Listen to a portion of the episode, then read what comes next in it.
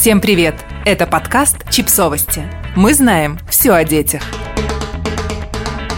Что делать, если ребенок впервые выругался матом? Колумнистка «Нет, это нормально» и «Чипс Journal Ира Зизюлина рассказала о том, что ей удалось выяснить об отношениях детей с матом.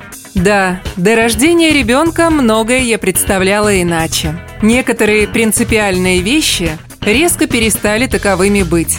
К некоторым просто изменился подход. Конечно, я представляла, как моя дочь играет на рояле. Всегда улыбается и падает в обморок от бранных слов. Но давайте будем честны. К 10 годам дети прекрасно знают, что такое мат и как его используют. Даже если в их окружении сплошь интеллигентные люди. И тут главное обозначить границы, без надрыва и угроз. Я начала искать информацию, как это стоит делать правильно, потому что у меня в детстве такого опыта не было. И вот что я для себя уяснила. Чего точно не стоит делать. Ругать и запрещать говорить такие слова. Во-первых, ничего ужасного не произошло. Никто никому не сделал больно. Все живы. Во-вторых, ругань просто приведет к тому, что ребенок перестанет это делать при вас. Убеждать, что матерятся только плохие дети. Ребенок не станет плохим. Он просто говорит слова, которые считаются некультурными. Есть плохое поведение, например, мучить кота, а есть некультурное, например, ковырять в носу. Вот мат как раз про некультурное. Ребенок ведет себя некультурно, но неплохо.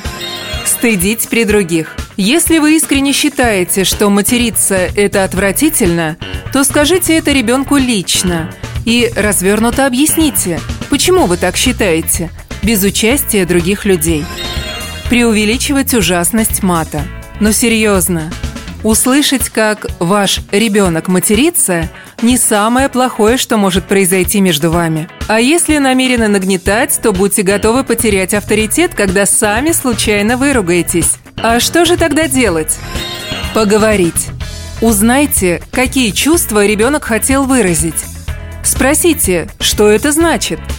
Возможно, он даже не понимает значения слов или просто повторил интересное слово из любопытства. Расставить границы.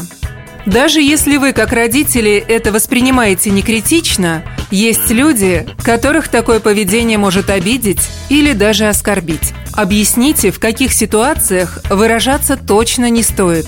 Например, при учителе или бабушке нельзя. А с друзьями, если у вас так принято, и рядом нет посторонних, можно. Быть честным.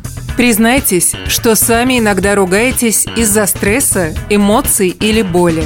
Но только в тех местах, где это уместно – а если такое происходит при людях, которым это неприятно, вы всегда готовы извиниться.